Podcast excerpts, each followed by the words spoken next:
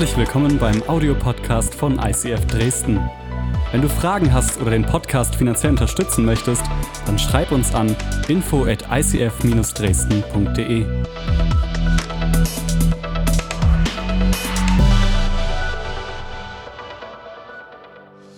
Church Without Walls, das ist eine großartige Serie und ich glaube zutiefst, dass Gott gerade ganz, ganz vielen Herzen bewegt. Und es ist vielleicht nicht so die, die Friede, Freude, Eierkuchen-Serie, ne? Wo du rausgehst und sagst, oh, das ist schön. Ja? Das ist wie, als ob du mit Milch geduscht hast. Ähm, sondern es geht tief rein, aber es ist gut. Und äh, Silvia hat schon vorhin gesagt, wir starten heute in die Love Week. Eine Woche lang werden wir in all unseren Städten, Leipzig, Halle, Erzgebirge und Dresden, wir werden verschiedenste Aktionen haben, womit wir ganz praktisch Gottes Liebe zeigen wollen. Die eine Group, die tut Hundehaufen einsammeln. Mega! Die andere Group geht einfach nur in ein Seniorenheim und hört zu.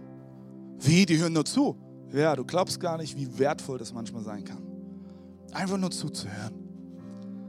Und ähm, ich, ich liebe es, dass wir als gesamte Kirche damit in Region gehen und ganz praktisch Liebe zeigen und nichts dafür verlangen.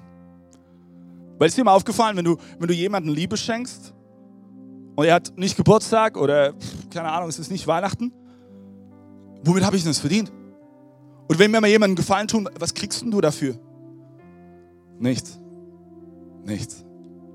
Nichts.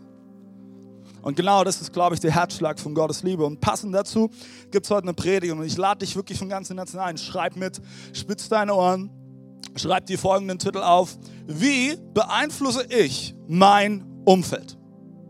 Wenn du unsere Vision als ICF kennst, dann, dann weißt du, das ist Teil davon. Unsere Vision ist nämlich, unsere Leidenschaft ist es als Kirche, dass Menschen Jesus Christus ähnlicher werden, dass sie Vorschluss sind und ihr Umfeld positiv verändern. Das ist unsere Vision, oder? Deshalb machen wir, was wir machen. Und ähm, wir werden heute reinsteigen und wir werden nicht irgendwo bei der Baumkrone anfangen, sondern wir gehen heute in die Wurzel. Weil manchmal muss man eine Wurzelbehandlung machen. Ja, ich hatte auch schon so eine beim Zahnarzt. Aber weißt du, es wird einen gut tun. Und vielleicht kommt heute der Moment während der Predigt, und bitte versteh mich richtig, vielleicht kommt heute der Moment während der Predigt, wo du dich herausgefordert fühlst. Vielleicht fühlst du dich irgendwo ertappt, vielleicht sogar provoziert. Ich möchte dich einladen, dass du alles auf dem richtigen Ohr hörst. Meine Erfahrung ist oftmals die Momente, wo ich mich herausgefordert fühle oder wo ich mich provoziert fühle, sind genau die Stellen, wo Jesus ran möchte in mein Leben. Und ich möchte mit dir eine Bibelstory einsteigen, die ich von ganzem Herzen liebe, aus der Apostelgeschichte. Und du kannst gerne entweder am Screen mitverfolgen oder in deiner eigenen Bibel mitlesen. Apostelgeschichte, Kapitel 3, Vers 1 bis 11. Da lesen wir folgendes. An einem Nachmittag gegen 3 Uhr gingen Petrus und Johannes zum Tempel. Die gingen einfach in den Gottesdienst. Sie wollten dort am öffentlichen Gebet teilnehmen. Zur selben Zeit brachte man einen Mann, der von Geburt an gelähmt war, und setzte ihn an eine der Tempeltüren, an das sogenannte schöne Tor. Er wurde jeden Tag dorthin getragen, damit die Leute, die in den Tempel gingen, um, um Almosen anbetteln zu können. Als Petrus und Johannes den Tempel betreten wollten, bat er auch sie um Geld. Sie blieben stehen, richteten den Blick auf und Petrus sagte, schau uns an. Erwartungsvoll sah der Mann auf. Würde er etwas von ihnen bekommen? Und ich glaube, er hat damit gerechnet, dass er vielleicht mehr bekommt wie sonst. Doch Petrus sagte, Geld habe ich nicht. Aber, aber was ich habe, will ich dir geben. Im Namen von Jesus Christus aus Nazareth, steh auf und geh. Dabei fasste er den Gelebten an der rechten Hand und richtete ihn auf. In demselben Augenblick konnte der Mann Füße und Gelenke gebrauchen. Er sprang auf, konnte sicher stehen, lief einige Schritte hin und her und ging dann mit Petrus und Johannes in den Tempel. Das heißt, er ging gleich in die Kirche. Außer sich vor Freude rannte er umher, sprang in die Luft und lobte Gott. So, ich wäre so gern dabei gewesen. So sahen ihn die anderen Tempelbesucher. Sie erkannten ihn, dass es der Bettler war. dem an dem schönen Tor des Tempels gesessen hatte. Fassungslos und voller Staunen starrten sie den Gehalten an. Wieso konnte er jetzt laufen? Alle drängten aufgeregt in die Halle Salomos. Dort umringten sie Petrus und Johannes und den Gehalten, der nicht von der Seite der Apostel wich. Ich möchte beten, dass diese Geschichte aus der Bibel heute zu deinem Herzen spricht. Ich glaube, dass Gott etwas für dich bereitet hat aus dieser Geschichte heraus. Und Jesus, danke, dass du hier bist. Du warst schon hier, bevor irgendeiner von uns einen Fuß reingesetzt hat in diesen Raum. Danke, dass du unser Herzen kennst. Du siehst, wo wir gerade stehen, worüber wir uns Gedanken machen, was unsere Emotionen sind, was unsere Kämpfe sind, worüber wir uns Sorgen machen, wo wir zweifeln, wo wir frustriert sind und wo wir stinksauer sind. Du siehst das alles. Und Jesus, wir legen alles bei dir ab. Und Jesus, ich bete, dass weder unser Stolz noch unser Ego uns im Weg steht, dass du an uns arbeiten kannst. Wir lieben dich. Wir geben dir die Ehre. Ehre, wem Ehre gebührt. Amen. Vielen Dank, Johnny. So gut. Ich möchte was erzählen. Ich möchte zu Beginn gleich ehrlich sein. Ähm, René und ich haben uns auf diese Predigt vorbereitet und wir haben diese Story gelesen und eigentlich wollten wir folgendermaßen einsteigen. Die Story vorlesen und dann, hey, fühlst du dich auch manchmal wie der Bettler? Du hast das Gefühl, alle ignorieren dich. Du hast das Gefühl, du bist nicht geliebt. Du hast das Gefühl, du wirst nicht gesehen. Du hast das Gefühl, alles geht schief. Du hast das Gefühl, dass einfach alles gegen dich ist. Ich will dir was verraten. Ich will darüber gar nicht predigen. Ich habe sogar gar keine Lust darauf. Ich will das nicht. Weißt du, das Ding ist, wir sind so schnell in unserem Leben in der Negativspirale. Kennt ihr diese Momente? Oh, ich werde übersehen. Alle ignorieren mich. Alle sind gegen mich. Alle. Die ganze Welt. Sogar die Pinguine in der Antarktis. Alle sind sie gegen mich. Ich kann sowieso nichts. Warum fangen wir überhaupt an? Das bringt doch nichts. Warum soll ich jetzt diesen Weg gehen, Gott? Macht überhaupt keinen Sinn. Und wir alle kennen diese Momente. Und ich werde heute sehr, sehr persönlich erzählen aus unserer letzten Woche in unserer Familie. Viele von euch haben es mitbekommen, spätestens in dem Moment, wo ihr meine Frau angeschaut habt. Wir waren in Urlaub und am vierten Tag hat sie sich den Fuß gebrochen. Ha. Glaubst gar nicht, wie schnell wir in der Negativspirale waren. In so einem Moment, wo du denkst, alles im Arsch. Entschuldige meine Ausdrucksweise. Aber das, das sind die Momente. Der Urlaub ist vorbei. Das können wir doch sein lassen. Boah, die nächsten Tage, die werden chaotisch werden. In mir war eine Wut, in mir war ein, war ein Frust und ich habe gedacht, warum Gott? Womit habe ich das verdient? Heißt es nicht, du bist gnädig und nichts ist dir unmöglich? Ha? Jetzt könntest du es mal zeigen, Gott. Ich will dir was verraten. Ich habe keine Lust auf diese Opfermentalität. Denn das ist es am Ende. Eine Opfermentalität. Ich tue immer von mir weg den Blick richten. Anderen sind schuld. Und wenn die nicht schuld sind, schiebe mir Gott die Schuld zu, weil das ist am einfachsten. Ne? Der ist immer schuld am Ende. Wenn Dortmund verliert, die Bayern gewinnen, Gott ist schuld. Aber weißt du, hey, wir sind eine Kirche von erwachsenen Menschen, oder? Und wir sind Menschen, die erwachsen sind und die Jesus kennen und fähig sind oder sein sollten zumindest, zu sich selbst, zu anderen und vor allem zu Jesus Christus eine reife, erwachsene und mündige Beziehung zu leben. Das ist Kirche. Oh, ich brauche aber meinen Pastor. Nein, du brauchst nicht mich. Du brauchst nicht, du brauchst nicht mich, um deine Beziehung zu Gott zu leben. Ich kann vielleicht dir an der einen oder anderen Stelle helfen, aber du brauchst nicht mich. Du brauchst nur Jesus Christus. Weil er ist das Zentrum. Und Leute, ich wünsche mir so sehr, und vielleicht habe ich jetzt gleich die Bombe zu Beginn platzen lassen, ich wünsche mir, dass wir aufhören mit dieser Opfermentalität. Alles ist gegen mich, alles spielt gegen uns. Hey, du bist kein Opfer. Denn Jesus Christus war das letzte Opfer und es braucht nicht noch ein Opfer in dieser Welt, weil er hat den Preis schon längst gezahlt. Du bist kein Opfer und du musst auch nicht nochmal ein Opfer sein, weil er war das letzte Opfer. Er hing an dem Kreuz. Und was sagte er nochmal mit seinem letzten Atemzug? Es ist vollbracht. Es ist vorbei. Ich, ich habe es gemacht. Ich habe den Preis bezahlt. Es braucht nicht noch ein Opfer. Ich möchte zurück in die Story gehen und uns ein bisschen vor Augen malen, was da eigentlich passierte. So Petrus und Johannes sind auf dem Weg in die Kirche. In den Gottesdienst. Und sie treffen auf demselben Bettler, der dort schon seit Ewigkeiten sitzt. Wir wissen nicht, wie lange der Bettler da schon jeden Tag hingetragen wurde. Vielleicht hat er mit fünf angefangen zu betteln. Und jetzt ist er 35. In den letzten 30 Jahren wurde er immer dahin gebracht und es saß er jeden Tag. Und abends wurde er wieder zurückgetragen. Und dann sitzt er und er sieht, wie die Füße an ihn vorüberziehen. Und dann immer wieder hört diesen Sound, wie jemand so eine Münze hinschmeißt. Tag für Tag, Tag für Tag. Wie oft sind Petrus und Johannes schon an ihm vorbeigelaufen? Ich glaube nicht, dass Petrus und Johannes zum ersten Mal in den Tempel sind an dem Tag. Die waren bestimmt schon mal da. Ich glaube unzählige Male. Weil du musst nämlich wissen, bei Juden war es ganz normal, dass man mindestens einmal, aber im besten Fall mehrmals am Tag in den Tempel zum Gebet gegangen ist. Und es gehörte dazu, dass ein Jude Almosen gab.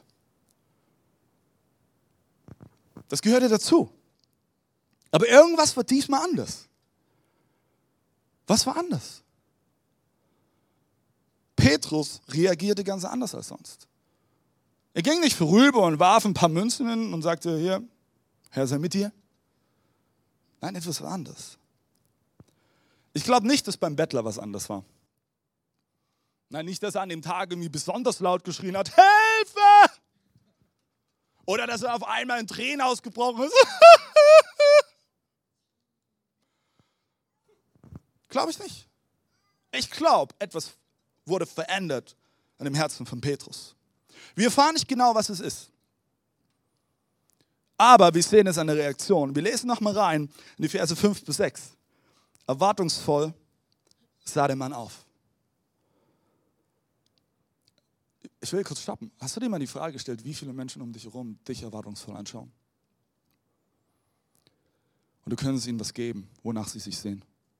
Aber du wirst ihnen nur ein paar Münzen nennen. Würde er etwas von ihnen bekommen? Doch Petrus sagte, Geld habe ich nicht. Aber was ich habe, will ich dir geben. Im Namen von Jesus Christus aus Nazareth, steh auf und geh. Verrückt, oder? Stell dir mal vor, wir müssen das mal in den heutigen Kontext holen, okay? Ja, mal so. Stell dir vor, du gehst auf Arbeit und du siehst deinen Kollegen, er kommt nach dem Urlaub mit Krücken rein. Er hat sich das Sprunggelenk gebrochen. Ja, voll unrealistisch. Ne? Und, und das, du kommst zu ihnen hin und sagst, hey, kann ich irgendwas Gutes tun? Ah, ich weiß auch nicht. Ja, weißt du was, ich, was ich habe, will ich dir geben. Im Namen von Jesus Christus. Tu die Krücken beiseite und lauf. Und es passiert. Stell dir mal vor. Das ist ja verrückt. Ich glaube zutiefst, dass hier eine Wahrheit zu finden ist. Denn Petrus erkannte, ich bin nicht mehr der, der etwas braucht, sondern ich bin der, der etwas zu geben hat. Ich bin nicht mehr der, der etwas braucht. Oh, ich brauche noch mehr davon, noch mehr davon und dann werde ich glücklich sein. Ich brauche noch mehr Geld und dann habe ich ein Leben in Sicherheit. Ich brauche noch mehr Liebe und dann werde ich erst geborgen sein. Ich brauche noch mehr, noch mehr, noch mehr. Nein, hey, Petrus erkannte, ich brauche dich doch mehr, denn ich habe alles, was ich habe, hat Gott mir in die Hand gelegt. Ich gebe. Ich gebe. Petrus und Johannes waren auf dem Weg zum Tempel. Ich möchte dir die Frage stellen, wie gehst du in die Kirche? Wie gehst du in die Kirche? Wie gehst du durch den Tag? Wie gehst du in den Arbeitsplatz? Wie gehst du in die Uni? Wie gehst du in die Schule? Wohin auch immer. Wie gehst du hin? Mit welcher Einstellung? Mit welcher Mentalität? So oft laufen wir durch den Alltag mit der Einstellung der Mentalität, ich brauche. Ich brauche. Und verstehe mich nicht falsch. Natürlich brauchen wir Geborgenheit. Natürlich brauchen wir Finanzen. Natürlich brauchen wir gewisse Dinge in unserem Leben. Das ist alles vollkommen richtig. Aber der Fokus, der Fokus, darum geht es. Und so oft gehen wir durch den Alltag und wir nehmen uns das Recht raus, ich brauche. Es soll jetzt mal um mich gehen. Es soll um mich gehen. Ich bin nicht schuld, die anderen sind schuld. Und wenn die nicht schuld sind, ne, wie gesagt, Gott ist immer schuld. Und ich gebe zu, okay, das, dieses Ding, ne, dass wir uns das Recht rausnehmen, dass wir das bekommen, das ist typisch Millennials. Was sind Millennials? Sind Menschen, die um das Millennium herum geboren wurden. Wenn du älter als 35 bist, kannst du kurz weghören. Wenn du unter 35 bist, wie ich, hör gut zu. Hör gut zu. Was wir grundsätzlich wollen wir immer etwas empfangen. Wir wollen etwas empfangen von, von Gott, von unseren Vorgesetzten, von unseren Freunden, vom Ehepartner. Übrigens, wenn du erwartest, dass du nur bekommst von deinem Ehepartner, nicht so gut. Nicht so gut. Redet. Redet. Ehe bedeutet immer Hingabe. Gegenseitig geben.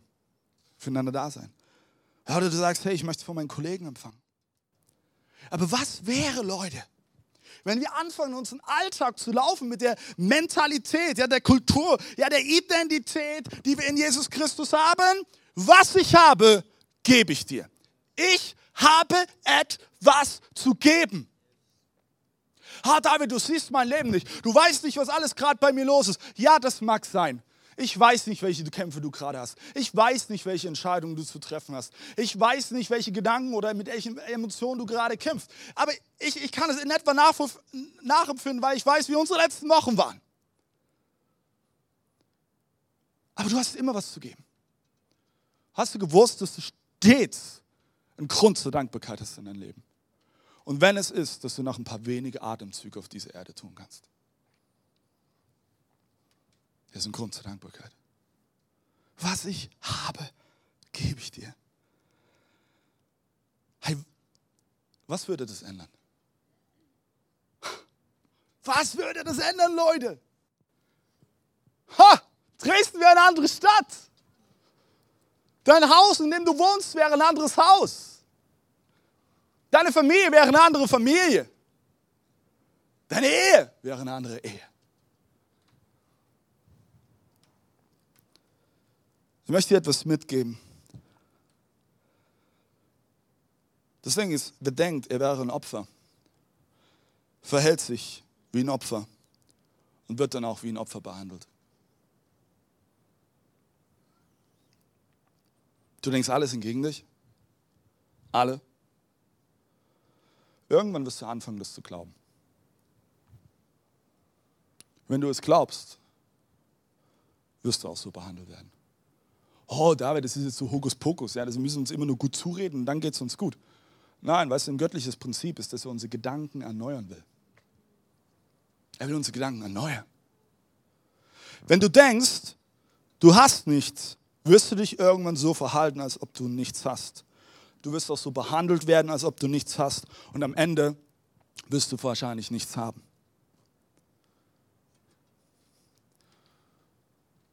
Die Mentalität, die wir im Osten ganz oft erleben, ist, ich habe ja nichts. Ich hatte noch nie was. Ich glaube zutiefst, dass es eine Lüge ist des Feindes über dein Leben.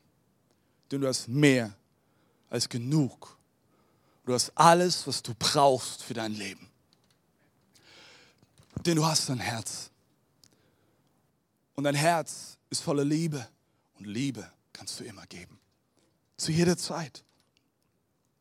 Und das ist es eben. Wer nicht denkt, wer denkt, er ist nicht liebenswert, wird sich irgendwann so verhalten, als ob er nicht liebenswert ist.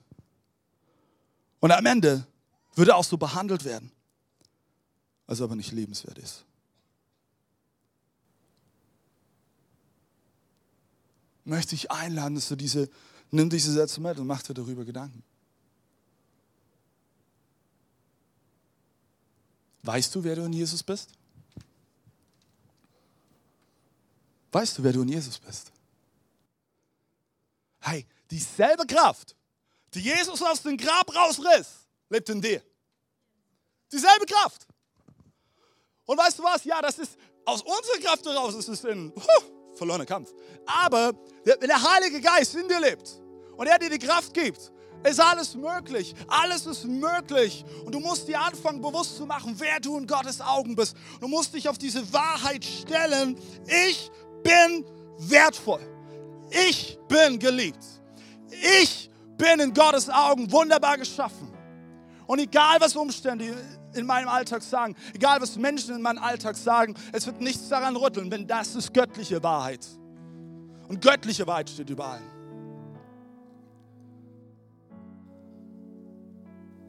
Ich möchte dir erzählen, die erste Nacht, als ich hier den Fuß gebrochen hatte, war es die schlimmsten Nächte. Hier hatte enorme Schmerzen, hatte einen vorübergehenden Gips. Unsere Kinder waren natürlich extrem aufgewühlt, weil sie das alles mitgemacht hatten. Ich saß mit den zwei Kids da in der Notaufnahme und wartete und sie wussten, okay, Mama hat Aua. Und diese Nacht, die schien, schien endlos. Und dann hatte ich ein paar Tage davor, habe ich ein Lied entdeckt mit dem Titel Mein Gott ist größer. Wir lagen da im Bett. Ich krümmte sich vor Schmerzen. Ich versuchte irgendwie alles um Laufen zu halten. Und dann kommt die Emotion. Dann kommt die Negativspirale. Alles ist verloren. Das war's. Und dass der Preis ist, kann ich ihn nicht, kann ich ihn nicht tragen, Gott. Ich habe diesen Song angemacht. Mein Gott ist größer. Und wir haben ihn die ganze Nacht lang durchlaufen lassen. Dauerschleife, Dauerschleife, Dauerschleife. Mein Gott ist größer, mein Gott ist größer, mein Gott ist größer, mein Gott ist größer. Denn ich wusste, es musste etwas passieren auch wenn meine Seele gerade nicht glauben konnte, dass die Wahrheit fest einsickert in meine und in die Seele von meiner Frau. Mein Gott ist größer. Mein Gott ist größer als jeder Umstand in meinem Leben. Mein Gott ist größer als Tod und Gewalt. Mein Gott ist größer als jede Krankheit in meinem Leben. Mein Gott ist größer, denn ich bin kein Opfer. Ich bin kein Opfer. Und auf einmal verändert sich unsere Perspektive. Ja, wir waren, waren immer noch in der Situation drin. Aber wir gingen in diese Situation hinein, in diesen Prozess hinein, mit einer anderen Perspektive. Weißt du, wenn wir Love Week haben, es geht nicht darum, dass wir in einer Woche die ganze Stadt, die ganze Region verändern. Und vielleicht denkst du auch, hey, wenn du über diese Woche nachdenkst, boah, warum machen wir das überhaupt? Was soll das denn für einen Unterschied machen? Hey, ganz ehrlich, ich habe Besseres zu tun. Was soll schon passieren? Damit verändern wir doch nichts. Hey, hör auf damit. Das ist Opfermentalität. Veränderung fängt immer an, wenn es einen gibt, der den ersten mutigen Schritt macht. Und ich möchte dich heute Morgen fragen, bist du derjenige, der den ersten mutigen Schritt geht in deinem Umfeld. Vielleicht hast du bisher darüber geschwiegen, dass du an Jesus Christus glaubst. Vielleicht ist dein erster mutiger Schritt, dass du sagst, yeah, ich glaube an ihn. Und soll ich dir was sagen? Ist überhaupt nicht strange. Was ist dein erster Schritt? Weißt du, Opfermentalität ist niemals göttlich. Denn mit der Opfermentalität, jetzt kommt ein krasser Satz, stellen wir den Opfertod Jesu Christi in den Schatten. Es braucht nicht noch ein Opfer. Und ich möchte dich heute Morgen einladen, komm aus deiner Komfortzone raus. Vielleicht ist deine Komfortzone eben gerade der Kinosessel. Dann komm raus. Komm raus. Mach den ersten Schritt. Gott hat etwas in dich hineingelegt. Du hast etwas zu geben, weil Jesus in dir lebt. Und weißt du, da geht es nicht darum, dass du dich ein bisschen besser fühlst. Ja, also deswegen sind wir ja sonntags hier. Ne? Setzen uns in den Kinosessel. Und mein Ziel ist, dass ich mich ein bisschen besser fühle. Und dann gehe ich wieder nach Hause Und Montag hast du dieselbe, entschuldigt meine Aussprache, Scheiße wieder am Laufen. Und denkst, okay, gut, wir haben noch jetzt Dienstag, Mittwoch, Donnerstag, Freitag, Samstag, Sonntag, Halleluja, du, du kommst bald. Und dann sitzen wir wieder hier. Es geht, es geht auch nicht darum, dass Jesus Christus in dir lebt, dass es dir ein bisschen besser geht. Darum geht es nicht. Es geht nicht mal darum, dass du in die Kirche kommst. Es geht nicht mal darum, dass du eine Crew hast. Es geht darum, dass diese Welt, dein Umfeld erkennt, dass Jesus Christus sie von ganzem Herzen liebt. Dass Menschen in deinem Umfeld erkennen, da ist mehr. Da ist mehr. Sie sind bedingungslos geliebt, unabhängig von dem, was in der Vergangenheit gewesen ist und unabhängig davon, was in der Zukunft passieren wird. Sie sind geliebt. Sie sind geliebt. Bedingungslos.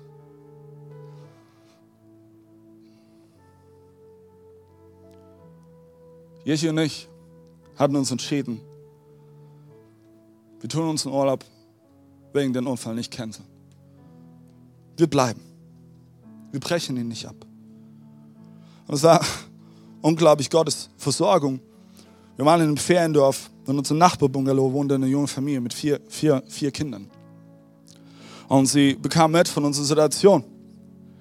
Und sie kam zu uns und haben gesagt, hey, wenn ihr irgendwie Hilfe braucht, wenn ihr irgendwas braucht, kommt einfach auf uns zu. Und sie haben uns fast jeden Morgen haben sie uns Brötchen gebracht. Und Noah konnte mit den vier Kids mitspielen. Und es entwickelt sich wirklich eine mega krasse Verbindung. Und dann waren ihre Kinder mal alle bei uns, saßen mit Echi draußen auf der Veranda, auf der Matratze und sie hörten irgendwelche Hörspiele an, TKKG, fünf Freunde und hast du nicht gesehen, hoch und runter, hoch und runter. Und wir haben einfach Zeit mit ihnen verbracht. Und dann passierte etwas. Den Moment, als wir uns verabschiedeten von gewaltigen Emotionen im Spiel. Und die Mutter, die war so tief bewegt, dass sie sogar anfing zu weinen. Kurze Zeit später schrieben sie uns eine Nachricht. Und sie, sie schrieben doch tatsächlich, dass sie so dankbar sind für die Zeit, die wir ihnen geschenkt haben.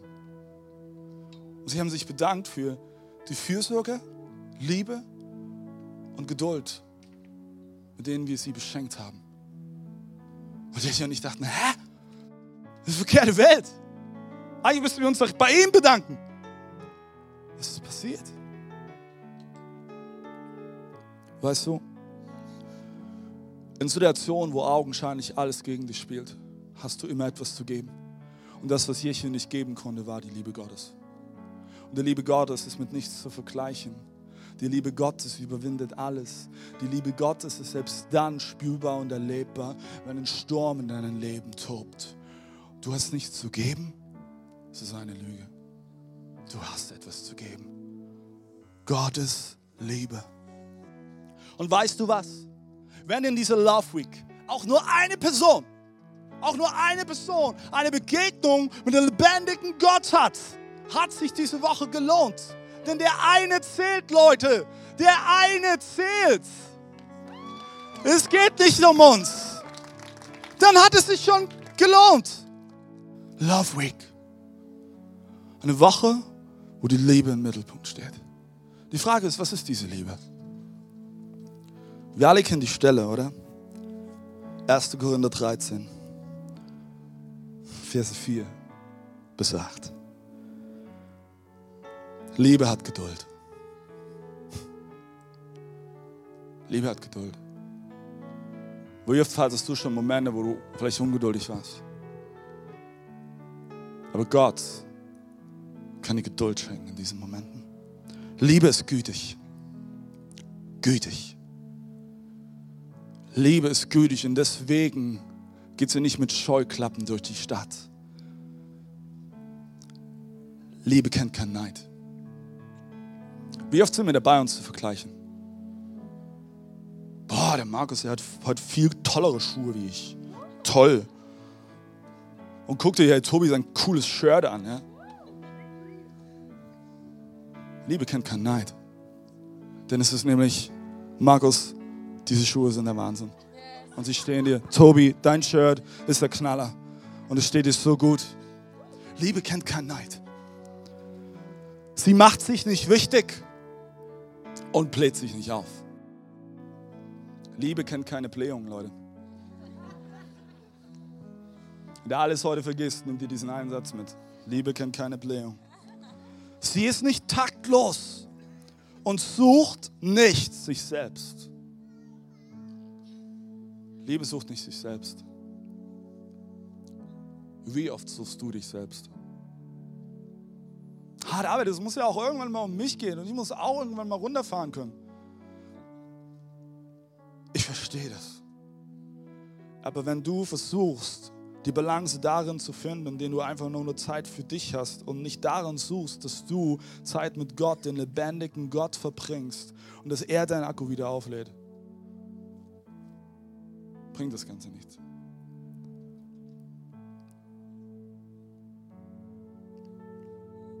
Lebe sucht nicht sich selbst, sie lässt sich nicht reizen.